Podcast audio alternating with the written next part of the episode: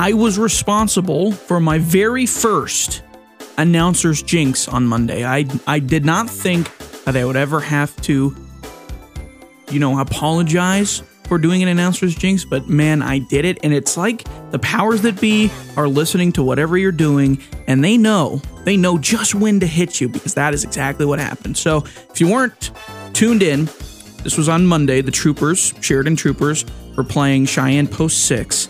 And uh, Cheyenne Post 6 pitcher, uh, Coulter McAnally, I believe, if I remember his name. Oh, yeah, I believe that's his name. Coulter McAnally, he was throwing a gem. I mean, he had struck out like 12 batters or something like that uh, through like five and a half innings, five or not five and a half, obviously five and two thirds innings or something like that, going into the sixth inning. And um, I, am sitting there with Aaron Lagaki, my the my my co-commentator, if you will, and I just blurt out. I say something like, I, I actually mentioned the announcer's jinx. I was I said well, not to jinx. I'm hoping not to jinx it here, but Coulter McAnally going in to this inning without giving up a hit so far. He has done an incredible job. I said something like that. And then the very next pitch, the very next pitch, Michael Greer for the uh, for the Troopers just lines one into left center field. The very next pitch, as I say that, Coulter McAnally is starting to is is going into his uh, go, getting set and then he throws the ball. And as the last words leave my mouth, Michael Greer lines one into left center. It's just so perfect. It was so perfect, and I you didn't see it in the broadcast, but I throw my hands up in the air like, "Are you kidding me? Did I really just do that?" And I had. I just did it. It was the perfect announcer's jinx. If you didn't believe in announcer's jinxes, go watch that broadcast and listen to what I say it's it's irrefutable evidence that the announcers' jinxes are out there. And you know what? It helped out the Troopers, I guess, a little bit. They did end up losing that game. They ended up losing both the games that they played against Cheyenne, but uh, they weren't no hit. So, you know, you'll take it where you can. T- you'll take it where it's given. I'm sure, the Troopers are very happy that I didn't announcers jinx on that on that pitcher from Cheyenne. um. Anyways, welcome to. I thought I would share that story just to kind of intro the show. Uh, welcome to the Weekend Sports Wrap Podcast. I'm your host, James Timberlake. Thank you very much for tuning in. Uh, please, if you do not mind, if you're listening to uh, this podcast on Spotify, iTunes, Google Podcasts, wherever you're listening to it, please, uh, please give me a like, a, a, subscribe, and a rating or something like that. That would be that would be huge for me. Uh, it kind of helps me get my name out there and get uh, the podcast into a more broader audience, if you will and uh, that would be uh, I would greatly appreciate that. So a, a rating and a, a, subscription would be huge. I appreciate that. Doesn't cost you anything, just a couple minutes of your time, and I would greatly appreciate it. Thank you so much for doing that. Um, so first thing we're going to talk about actually is we're going to go hyper local to start this podcast today. Uh, we're going to talk about the Troopers a little bit because that was the first game I had been able to kind of sit down and call and see them in action since closer towards the end of May, I'd say the beginning of June ish. I'd been there for like working on camera work and stuff like that for the actual broadcast that we do. But that was the first game that I was actually there to call, and I was you know hyper paying attention to what was going on on the field and that sort of thing. So I think I can ha- kind of have a um, a more uh, fully enclosed opinion on the Troopers so far. So the Troopers, very good baseball team. Not saying they're bad or anything like that, but man, they looked outmatched against Post Six on Monday. Um, that first game they lost six to nothing, I believe, and uh, Cheyenne Post Six had another very very good arm on the mound by a name by a gentleman by the name of Bradley Feaser. He went. I believe he went complete game. If he didn't go complete game, it was six innings. I think he did go complete game, and he threw. I think he only threw something like 65 pitches, 69 pitches, or something like that. And it was, I mean, it was a clinic. The guy was up there. He was throwing gas. He was throwing good breaking stuff. And then um, the next game, I, you know, me and Aaron, uh, we verbally, we literally said out loud before the second game of the doubleheader, we said, you know, it cannot. There's no way that they have anybody better than that in their in their rotation. And lo and behold, um, Coulter McAnally comes up and throws an absolute gem. McAnally, look, thing about this Troopers team, they're a very good team they could win it all if they really if they really you know have some stuff go their way but if i'm the troopers now looking at the remaining schedule they have a couple tournaments to go to and things like that a couple of conference games left before the state tournament which is in like late july here in sheridan if I'm the Troopers, that is the opponent you have to beat. Period. It does not matter what who else you play, who else is pretty good in the state. That is the team that you have your sights set on. If whatever you're doing from here on out, whenever you're practicing on the field, whenever you're playing or hitting BP or anything like that, the thing that they need to think about now is is this something that the Cheyenne Post Six Sixers would do. If they make an error or something, if you make an error or something like that, would Cheyenne make that error? That is the mindset that the Troopers now need to have because that is the best team in the state. I think I can safely say that by far. That uh, McAnally kid, he was throwing low 90s, mid 90s heat all game and um, and it was it was tough for the the troopers the troopers players to catch up on and you know no fault of their own that's not something they've seen i guarantee that is the best pitcher they've seen all season long but now that is their precedent. So they're going to see that kid more than likely again in the state tournament. Period. No questions asked. That's who they're going to see again. So if you're a trooper player, you're the the thing you need to be doing, get into that uh, batting cage that they have down there and just hit off of high of mid 90s, low 90s, mid 90s and just try to get your timing on that because that is the heat you're going to see. That is the fastest pitch you're going to see all year. Period he is the fastest pitcher that they're going to see. You might ha- you might run into maybe somebody that can kind of match him in um, Bozeman or in in the Billings tournament that they have coming up, but that's not who you're going to see at the state tournament. You know, it is going to be this McAnally kid. It's going to be this Feaser kid.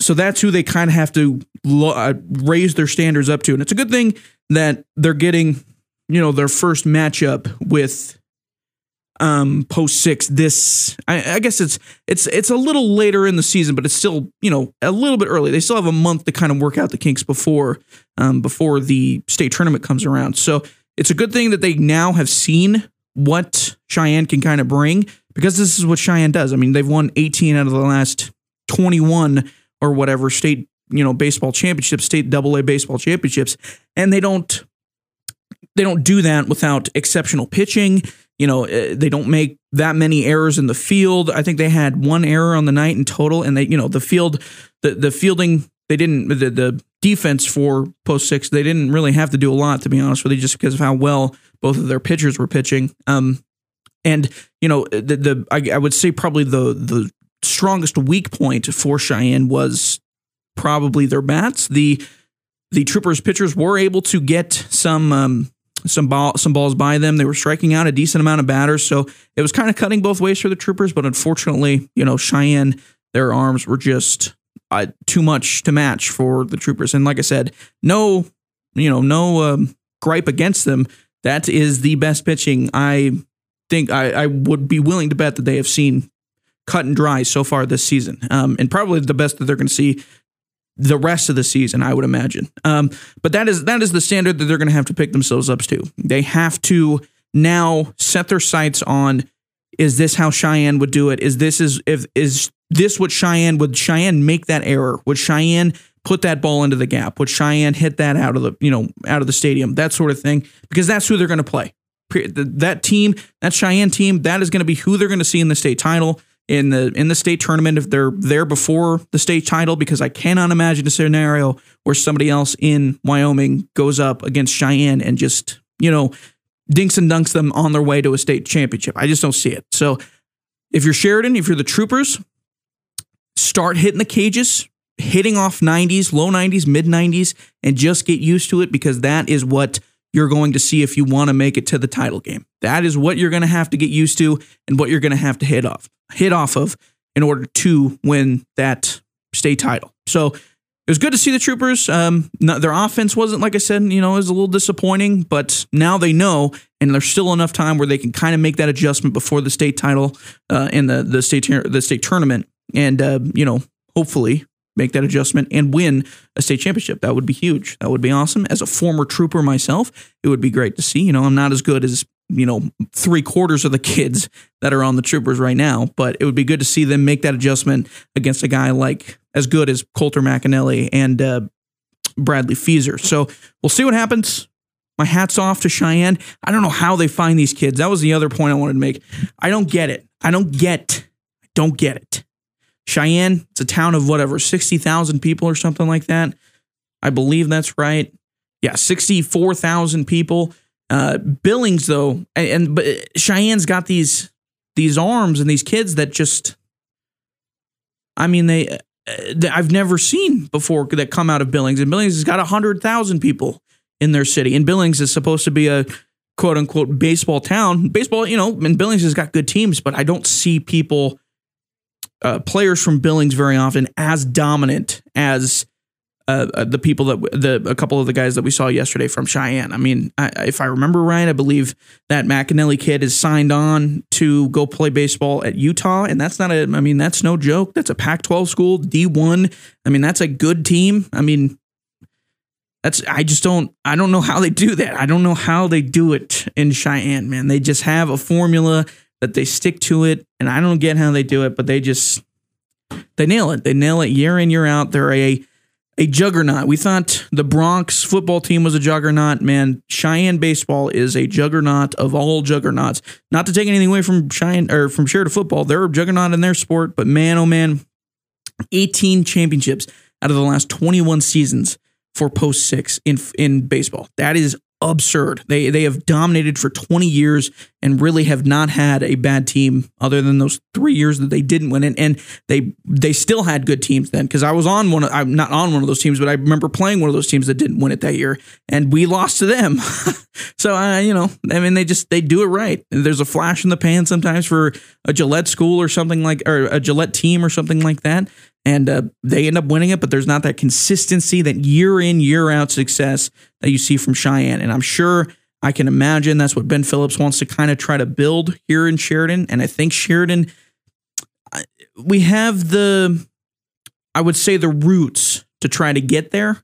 It's just once you take on Cheyenne, once you play Cheyenne, and it's a lot harder to you know, have to play Cheyenne on a night in, night out basis because that's just not going to happen. We see a lot more of Casper, we see a lot more Gillette just because it's it's closer to Sheridan. You know, it's an easier trip, and we see a lot more of the Billings the Billings teams because it's a it's a shorter trip, that sort of thing. We only see Cheyenne like two times out of the out of the year, other than the state tournament, and that I think does have an effect on the troopers and how much they actually grow with their bats and their arms and stuff like that. And I think that is something that does affect them. If they were seeing Cheyenne as much as they see the Casper teams or the Gillette teams, I think the Sheridan team would be a lot better. Not that they're bad now, but I think they would be a lot better than um, maybe even even uh, with the uh, with the uh, Cheyenne Post Six Sixers. So that's just my thoughts on that. Uh, I hope the Troopers can do it. I really do. It'd be a lot of fun to see the Troopers not only win a state championship but do it here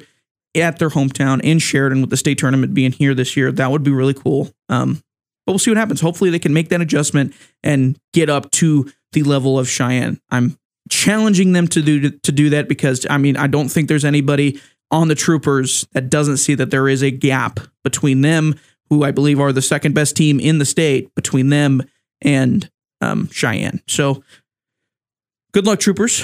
I'm going to see you again at some point. I, I, hope I hope you pull it out. I hope that improvement is there. And um, yeah, hats off hats off to Cheyenne. Hats off to them. Colter McAnally, if you're listening, you're probably not. You got a hell of an arm. You've got one hell of an arm, and I hope you do something good with Utah because it was uh, it was fun to watch you yesterday. Moving on here, a little more non hyper localized. Um, sticking with baseball though, because I do want to talk about one thing and one thing only. We got a brawl. We finally. Oh, thank you we finally got a good baseball brawl or a base brawl, if you will. that was a good one. Uh, Jesse Winker and the Seattle Mariners got into a brawl with the Los Angeles Angels of Anaheim. That was, I believe, Sunday afternoon. And uh, we usually, so baseball brawls are not usually very interesting. They're usually pretty bad, to be honest with you, and they kind of suck. Um, but this one was good. This one was a fun one. This one was a fun one. So the seeds for this brawl were planted on Saturday night when the Mariners reliever Erik Swanson threw a high and tight pitch on Mike Trout. You know, some loser stuff. People got angry about that. Trout and the Angels took exception, of course, and uh, tempers boiled over on Sunday after Los Angeles's Andrew Wantz threw a threw at Julio Rodriguez and then plunked Jesse Winker. Then after that, it kind of all went loose. Winker appeared to get into a yelling match with Angels interim skipper Phil Nevin. Conditions worsened from there when with uh, Winker and shortstop J.P. Crawford each throwing punches as part of a massive, uh, massive brawl. It was fun to watch. You know, I am not uh, not condoning violence, but a good a good uh, a good baseball brawl is fun to watch sometimes. You know, it's just all out madness. You know, they're all in a dog pile, kind of hitting at each other. It's fun. It's fun to watch. You know, it's kind of you're used to a kind of calming and relaxing game of baseball for the most part, and then you just get complete madness where these guys are just jumping on each other and trying to you know swing in an uppercut right into their gut or something. It's a big um it's a big transition from what you usually expect from baseball and it's fun, you know, sometimes it's fun. But the big thing is it was actually like punches were being thrown. The thing that happens for for um for for typical baseball brawls is that we get into this little scuffing like pushing match and nothing really happens. This one was like real, you know, these punches were actually being thrown. This is the first time I can think I can remember where we actually got like real punches being thrown in a brawl since I want to say like since Amir Garrett with the Reds like charged the entire Pirates dugout and started throwing punches. That one was pretty fun too, just because it was one man against the entire bench of the Pirates. That one was pretty fun too. But this one, it was kind of Winker at the start, and he started going over there, started yelling at Phil Nevin, and then once uh, one of the, I think it was a bench coach or something from the Angels, kind of blocked the two, blocked the path between the two, and he kind of shoved Winker away by hitting it, like pushing him away in the face, and then it all kind of broke loose from there. The Angels or the uh, Mariners flooded out of the dugout to go help their guy, and vice versa, and punches were just being thrown left and right. It was fun. It was a good time. It was, you know, it's it's a good um, it's a good brawl. You know, if I were to grade it, probably a solid seven out of ten. There were probably too many too many uh, people trying to break it up per se. You know, a lot of those good brawls from like the 70s and the 80s in baseball, it was like everybody going at each other. It was their own individual boxing match. And this one, it had punches being thrown and everything like that but there weren't enough individual, you know, just swinging going on, you know, one on one guy going after one another. That, that didn't happen enough in this one, but still a good brawl. I tip my cap. We did get, this is the, uh, you know, this is the other side of it. We did get suspensions for a lot of the players that were involved in this. So the angel on the angel side, manager Phil Nevin is suspended for was suspended for 10 games for the intentional throwing uh, by pitcher Andrew Wantz while warnings were in place injured third baseman, injured third baseman Anthony Rendon is suspended for five games, which he'll need to serve when he returns to action. So not only does he have to sit out for, I think it's the rest of the year because he's hurt, he then has to he has to he has to sit out for an extra five games because he got suspended. Um, he's expected to miss the rest of the season, so that would push the suspension into 2023. Uh, Rendon is also not allowed to sit on the Angels bench for the next seven games. Pitcher Andrew Wantz is uh, suspended for three games due to the aforementioned pitch. Assistant pitching coach Dom Chiti has gotten a five game suspension for his actions during the incident. Pitcher Ryan Tepera has been suspended for three games for his actions. Uh, pitcher Raisel Iglesias has gotten a two game suspension for his actions. Bench coach Ray Montgomery got two games for his actions. Interpreter, interpreter, inter- we got an interpreter in here. Interpreter Manny Del Campo received two games for his actions, and catching coach Bill Hasselman received a one game suspension for his actions. If you get the interpreter in there, man, that's a good brawl. That's that's a really good brawl. Um, on the Mariners side, outfielder Jesse Winker kind of not started it, but kind of uh, kind of in uh, you know instigated it. I guess more so, more with a you know for a lack of a better term. He has been suspe- suspended for seven games for actions that caused the incident and for fighting. Uh, shortstop J.P. Crawford got a five game suspension for fighting, fighting, and Mariners outfielder Julio Rodriguez got two games for his actions as well. And another fun thing, we talked about Raisel Iglesias really briefly. He had a two game suspension. He had one of the more fun moments of the whole thing. He picked up like an entire bucket of seeds, of like packed seeds, and he just went out on the field and like threw it down the third baseline after the fight was all over. So I had to imagine that somebody, I didn't see the rest of it after that, but I had to imagine somebody, some poor, like, I don't know, staffer for, or something like that for the Angels because it was in Los Angeles. This game was in Los Angeles. Some poor staffer had to go out there up the third baseline and just pick up all the bags of seeds and put them back in the bucket and take them back to the dugout, which I thought was a pretty funny, uh, a pretty funny um, picture to have in your mind. So that happened. Oh, and not to mention Jesse Winker, after he got into a fight, He's going back to his dugout. He threw the double birds to the fans. What a beautiful and amazing brawl that we got. It was great. It was a lot of fun to watch. I mean, the rest of the game, I, don't, I couldn't even tell you what the final of this game was, but this part made it all worth it. Winker did end up apologizing after the game for flipping the birds to the fans. You know, of course he did. He probably felt bad for that. You don't want to flip off the fans. You know, they're they're just there to enjoy the game and they're probably just booing him and heckling him and stuff as he's going back to the dugout. And of course, in that moment, his emotions got the best of him he just threw double birds. You know, whatever. Just take it as you will. And he apologized for it, so whatever. But didn't apologize for the brawl or anything like that, the literal beating of people. Didn't apologize for any of that. He was cool with doing all that stuff. But the birds, too much of a line for Jesse Winker. He said, I gotta apologize for that. So he apologized for that. So that was uh that was a that was a good brawl that we got in baseball. Finally, a good brawl that we got in baseball. We don't get many of them, and they don't happen very often. Like I said, I think the the last one that I can remember off of the top of my head is the Amir Garrett one where he just charged the Pirates bench by himself. That one was a lot of fun. But the other thing is that I want to bring up, and this happened in this brawl, in the in the brawl that we've been talking about too. There should be a rule like there is in NBA basketball where bullpens. So in in basketball, if you're on the bench and there's a brawl that happens on the court between players on the court, you're not allowed to leave the bench and like participate in the sh- in the scuffle or anything like that, or you get a suspension or you get a technical and you get ejected. That's what happens in in in um, in basketball. In baseball, I believe that if you are in the bullpen, you should not be allowed to leave the bullpen because and like I said, it did kind of happen with this one, but mainly with all the other quote unquote brawls that happen in baseball.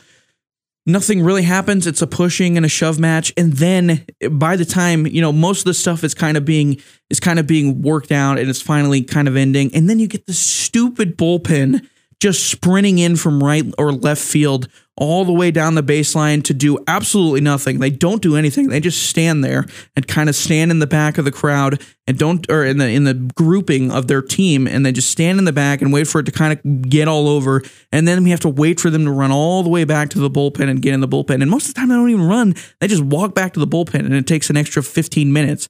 I hate it. I hate watching bullpens leave the bullpen to just get into a scuffle that's already been solved. In this one, in this brawl that we got on Sunday, the bullpen did come out, but again, they didn't do anything. I mean, they were trying to kind of break stuff up a little bit, but they didn't end up really doing anything at all because most of the people that were the instigators and stuff like that had already been taken control of. You know, they were getting calmed down and that sort of thing. So they didn't end up doing anything. And then we have to watch them walk all the way back out to left field and wait for the game to start again because they're walking all the way back out there. It's so stupid. If you leave the bullpen, eh, commissioner for baseball, I almost said Bud Selig, but it's it is Bud. Is it Bud Selig? Is that Bud? It's not Bud Selig anymore. Who's the commissioner for baseball? Rob Manfred. God, man, why did I forget that? Manfred, create something, make a rule. You can't leave the bullpen if there's a brawl. It's ridiculous. Okay, you're making the the game even slower than it has to be because we have to watch all the the bullpen guys walk back to the bullpen after sprinting and gassing themselves out. They all want to walk back because they're all f- out of breath. It is so stupid. Manfred, make a rule. You'll be you'll be the fan of every baseball fan in the world if you make a rule where the bullpens can't leave the bullpen. Have the bull the two bullpen ga- the two opposing bullpens get into a brawl of their own. That'd be fun. That'd be cooler to watch than just having them sprint out from left field and do nothing. Oh, but we got a good baseball brawl. That's all you can ask for. And I appreciated that. And it was fun to watch. So that's my only gripe. I get, like I said, seven out of 10. Not enough people uh, going one on one against each other. You know, a couple too many, uh, too many peacemakers, makers, if you will. And then the bullpen's running out and still kind of not doing anything. That's a big gripe. If we get a bull, if we get at some point a bullpen coming out and actually like jumping on the pile, that's a 10 out of 10 brawl. Next time you see a brawl in baseball, listeners, listen up. Next time you see a brawl in baseball, if the either of the bullpens come out and start getting into, you know, getting into a fight a little bit, that's a 10 out of 10. That's a good brawl. That's a good brawl. So pay attention to it next time. Just pay attention. That's uh we got a good, pretty decent brawl this last one, but that's a good brawl if if that happens. Okay, moving on. That was the only thing I wanted to talk about when it comes to professional baseball. We're still in June, so there's not a lot, you know, It's June baseball. We're not even at the All Star break yet. Uh, you know, the Yankees are playing really good. One of the best teams in the game right now. I mean, the best team in the game right now. They're on pace for like 118 wins, which would break the record. But I mean, it's June. So, you know, teams have had really good starts before. And I'm also downplaying it because I'm a Red Sox fan. So don't judge me for that. Moving on, we are going to talk some hockey. We crowned a couple champions this past week and over the weekend, I guess, basically. Uh, the Colorado Avalanche, they actually did it. I saw game five, and the Lightning came from the abyss, came back and won. And I thought for sure, um, I thought for sure that the Lightning were going to come from, back from the dead and they were going to steal the Stanley Cup because that is what the Lightning have done before. They love doing that. They love looking dead. They play possum better than any other team and they play possum and then they just wake up and kill you and win the series. But that didn't happen this time. The Avs did it. They finally did it. Uh, riding a road win in game five with the hopes of forcing a game seven. The Lightning got on the scoreboard first, though, thanks to a Steven Stamkos early strike about three minutes and 48 seconds into the game. Nathan MacKinnon answered with the one with the game tying goal early in the second period before assisting Artturi Lehkonen's score 10 minutes later, and that 2 1 cushion was all Colorado needed. And they closed the net a shutout over the final 56 minutes and a change, uh, 56 minutes and change, and a late lightning scramble could not yield a goal, and the Avs poured onto the ice for a celebration 21 years in the making. Uh, the Avs went 16 and 4 in the playoffs after finishing three points shy of the President's Trophy.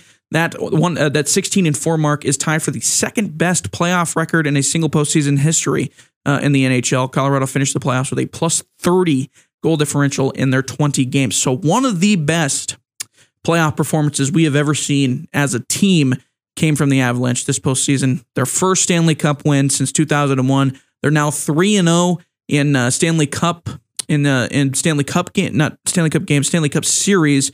Uh, they won back in 1996, 2001, and now 2022. So they're 3 0 in Stanley Cup finals appearances. Joe Sakic, the star of the first two title winning Avalanche squads, was the GM for the Avs in this third one. So he built the third one as the GM. And head coach Jared Bednar, who signed a two year extension two years ago, brought the Avs back to the mountaintop after 21 years.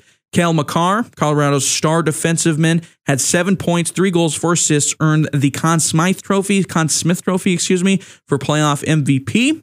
Makar became the third defenseman in NHL history to win the award after winning the Norris Trophy for the regular season as well. He's just the seventh defensive man to, to win the Conn Smythe Trophy since 1990. So, congrats to them. This has been talked about a lot already just because it's, you know, so you're crowning a champion, but just thought I would break it down one more time. Congrats to the Avalanche. It is cool to see a Denver team, you know, bring home a title. Last one was the Broncos back in 2016, but it is cool to see the Avalanche back on the mountaintop. If there was one team that, or one city, I guess, that would kind of fit hockey more than uh, more than or you know that should fit hockey, it would probably be Denver.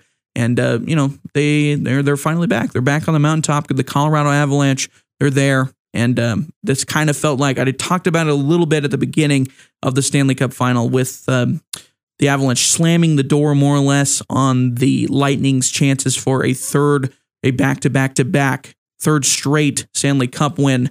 Uh, it felt like the handing off of the proverbial torch, if you will. Colorado kind of feels like if they can really bring it all together to, and continue their success. I mean, this was a very good team, 16 and 4 in the Stanley Cup playoffs. I mean, that was a, a, a really good run for the Colorado Avalanche. One of the best ever, like I said. Um, so it'll be interesting to see if they can really put this back together and go for back to back. If they start, you know, then it's a it's a handing off of a dynasty. You know, the, the Lightning were the the dynasty for I would say, for the past five years easily. Um, and this feels like it could possibly be handing off of the proverbial torch if the Avalanche can really bring it all together. They already opened as favorites to lift the title again in 2023, but you know that doesn't really mean anything just because it's so early. It's you know literally a couple days after the um, they uh, the Stanley Cup uh, final. So who knows what'll happen in the next season? But they are favorites to win it once again. So, congrats to the Avalanche. Good job. Good for them. It was fun to watch. Um, it's interesting. I, I would have preferred it. They did it in game five or even a game seven just to see it in Denver, in Colorado. But you know, doing. I it feel it probably feels a little bit more sweet for the players there to do it on opposing ice, just kind of rub it in everybody's face. I can't imagine that didn't feel good. So, congrats to them. Uh, moving on here, we're going back a little bit to baseball, but not professional. We crowned another champion this week, past weekend on Sunday as well. The Ole Miss Rebels defeated my Oklahoma Sooners to win their first men's college world series title. They were the one of the last teams in.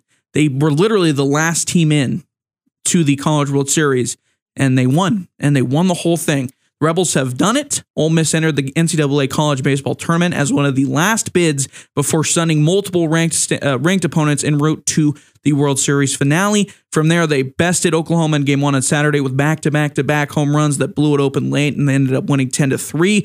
It was OU's time to shine in Game Two, but an eighth inning Rebel rally on Sunday gave them a win four to two and the first college series, college World Series in the program's history. Congrats to them. Um, this is how they did it. Another late inning collapse brought their demise for Oklahoma.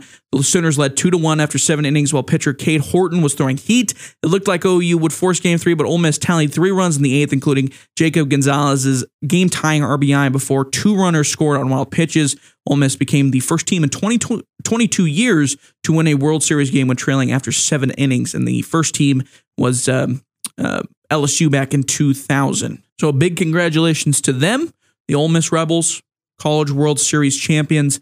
The SEC and out west, they kind of dominate this um, this tournament more often than not. Ole Miss, obviously, this year, Mississippi State last year. We didn't have one in 2020 due to COVID. And then 2019, it was Vanderbilt. So three straight, three straight, quote unquote, um, with 2020 right in the middle, but I don't really count that. Uh, three straight years where an SEC team won it. Oregon State won it over on the Pac 12 side back in 2018.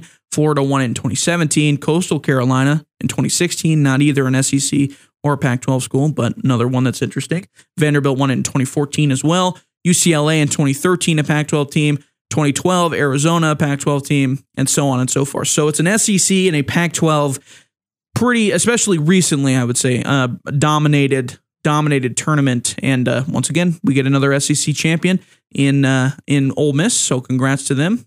They uh, they came. I mean, they were truly the underdog of this tournament. They beat, like I said, a couple of ranked opponents coming into this final, the into this finale. And um, I mean, man, they had a they had a hell of a crowd there as well. It was uh, it's usually supposed to be kind of split, but Ole Miss had a, a ton of people there. Some you know alma mater, you know fans of the school, you know that were their alma mater, that sort of thing, and they had a ton of people there, and it felt like a home game for Ole Miss. So congrats to them. Congrats to their fans. Sucks for me, Oklahoma fan. I mean, I, I didn't, you know, I don't watch a lot of Oklahoma baseball, but it was cool to see them uh, really kind of. Uh, again, they were kind of an underdog as well coming into this. I didn't know, not, not a lot of people thought they were going to make the Super Regional, nonetheless, win the Super Regional and come to the College World Series. So it was a finale of underdogs, and an underdog inevitably won it. So congratulations, Ole Miss you are the champion. Okay, moving on. This is going to be the closing thing. Uh, second to last thing. Excuse me. Sorry.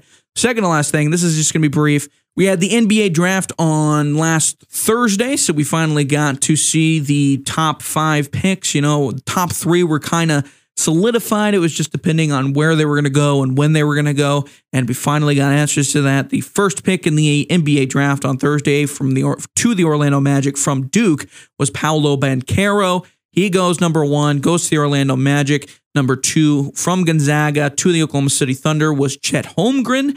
Number three to the Houston Rockets from Auburn was Jabari Smith Jr. Jabari Smith Jr. for a long time was the favorite to go number one overall to the Orlando Magic, but then all of a sudden um, it started kind of changing, especially on draft night. You started hearing a lot more, and like the, the days before draft night, you started hearing a lot more rumors that the Orlando Magic were actually going to start thinking more Paolo Banchero than Jabari Smith. And I, I heard today, if I remember correctly, that the Magic didn't even get a meeting with Paolo Banchero before taking him. And that could, I mean, I, I have no doubt that Banchero is going to be a good player. But I mean, if he doesn't end up being a good player, then that's going to be something that uh, NBA fans will roast the Magic for until the end of time. You didn't even get a meeting with the guy and you're taking him number one overall. That's just kind of silly. Uh, fourth overall, Sacramento Kings took Keegan Murray from Iowa. The Detroit Pistons took Jaden Ivey from Purdue. Uh, Indiana Pacers took Benedict Mathurin from uh, Arizona. Portland Trailblazers took Shaedon Sharp from Kentucky. New Orleans Pelicans took Dyson Daniels, the first G League Ignite player this season. San Antonio Spurs took Jeremy Sochan from Baylor, and the Washington Wizards took Johnny Davis from Wisconsin to round out the top 10. And number 11, the Thunder took Ousmane Dieng from New Zealand via a trade with the New York Net, the New York Knicks. And New York Knicks fans did not have a good night on um, on draft night. They were expecting to have a pick in the 11th, the 11th pick in the draft, but um, the Knicks basically started trading a bunch of picks away. They took on, uh, they took away, I believe it was, or they traded Kemba Walker to the Pistons and Jalen Duren to the Pistons, who was another draft pick that they had. And um, yeah, it was kind of a mess for for uh, for the Knicks, just well, mainly the Knicks fans. And uh, yeah, they they were Knicks fans were not ups or not happy with the way that their draft night went, just because they didn't. They ended up with basically nobody um, nobody knew, no lottery picks, nothing like that, no uh, no picks in the draft, at least in the first round. So, and Knicks fans were not happy, but that's that was the draft. I mean, you know, I can't you can't make predictions about any of these players just because it's so random and up in the air. Um, I think so, I I heard today that something like you can go like the the the the the disparity between the first and the fourteenth, like first and the fourteenth pick, is so like flat that you could have the 14th pick, obviously, and still sometime sometimes end up with uh, something as good as the first the first pick player in the draft. I mean, was, I described that really terribly, but the disparity between first and 14th is so flat that it's almost not worth it to have the number one overall pick in the draft. It'd be better just to trade back and get more assets in order to build a better squad. Um, and you're still going to have basically the same chance to get a, a good player with the 14th in the pick, the 14th pick in the draft. That's a theory that I heard, and you know they backed it up with some math and stuff like that, where they were just kind of showing the disparity between the first through the 14th pick, and the difference there isn't as big as you'd expect, and as big as it is in like the NFL or the uh, uh, mainly the NFL, I guess, more often than not. So that was the NBA draft. That was last Thursday. We'll see what happens. Hopefully, they're good, all good players. Don't wish for anybody's demise, obviously. Um, the last thing we're going to wrap up with today, I talked about it a little bit last week, was Deshaun Watson. Uh, their hearing started Tuesday, which is today, and uh, it's probably going to extend into Wednesday, and it will extend into Wednesday if necessary. And we finally got a confirmation that the from the NFL that it recommends an indefinite suspension of no less than a year for the Browns QB Deshaun Watson. The league informed Sue Robinson, the former federal judge who serves as the disciplinary officer, Watson and the NFL Players Association of its of its recommendation Monday evening. A person with knowledge of the situation confirmed to USA Today Sports. The person spoke on condition of an anonym, anonymity. I can't say that word because they were not authorized by either party to comment on the matter. So, an anonymous source basically just said uh, the recommendation of an indefinite suspension of at least a year would be in the NFL's bag and what they would look to do. If Robinson follows the NFL's recommendation, it is expected that Watson and the NFLPA will appear. Obviously, however, chances of winning such an appeal uh, an appeal would appear rather bleak because, according to terms of the collective bargaining agreement, NFL Commissioner Roger Goodell would either preside over that process and make a final determination or designate another individual to do so. So. Just another quick update there. Uh, we'll see what happens with his uh, hearing.